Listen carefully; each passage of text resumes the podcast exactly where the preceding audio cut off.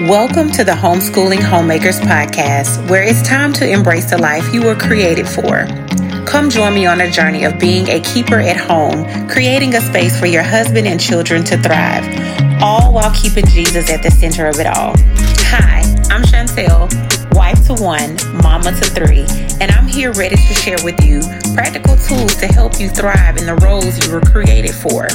This is a place for you to throw aside all distractions and run into true freedom and joy of serving your family well.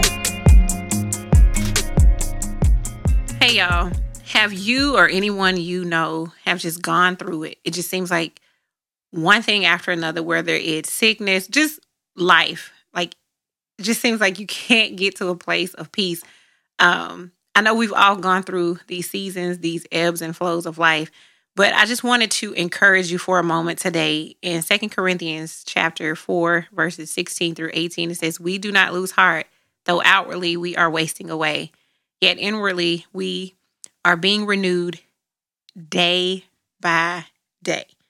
Now, this is uh, verse 16 of that, but I encourage you to go back and read 16 through 18. And it boils down to don't lose heart.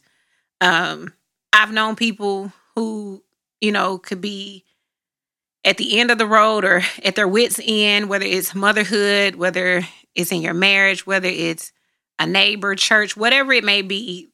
When people reach that point, scripture tells us not to lose heart. And there's one couple that I truly admire. They're much older. And I would remember her sharing, the wife sharing about her mother would, even though she had her issues, her health issues, she still took time out not only to pray for herself and her family, but to intercede on behalf of others. Like she dealt with um, ailments. Um, I know she was diabetic and just had issues with her health, her physical health.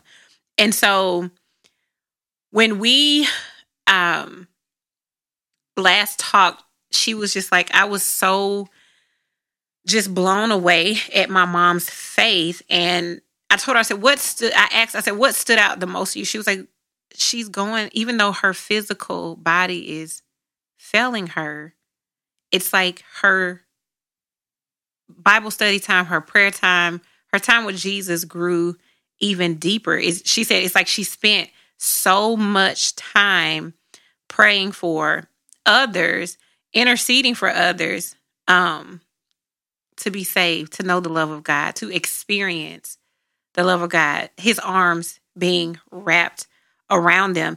And it's it's almost as if she how she described it is like it just grew sweeter and sweeter to just hear the scriptures that she would speak. Because when I heard her pray, she prayed nothing but the word of God. She said, I don't know anything else to pray. And even in her health issues, like things just began to just fail her, her eyesight, her kidneys, like just different things began to to fail her. And she she was like, Y'all, what does scripture say? Though outwardly I may look like I'm wasting away, but she said inwardly, we are being renewed day by day. And y'all, that touched me when she said it. It's like, even though she's going through it, even though, yes, my eyesight may be failing me, even though I can't walk and I'm bedridden, I've hidden the word of God in my heart. And she's praying for others, even as sick in that moment as she was. Um, she's still praying for people to come to Jesus and be saved. And the Apostle Paul knew in this passage of scripture how easy it is to lose heart. In Second Corinthians 11, he describes his life one of danger and pain, verses 22, 23 through 29. Yet he viewed those troubles as temporary.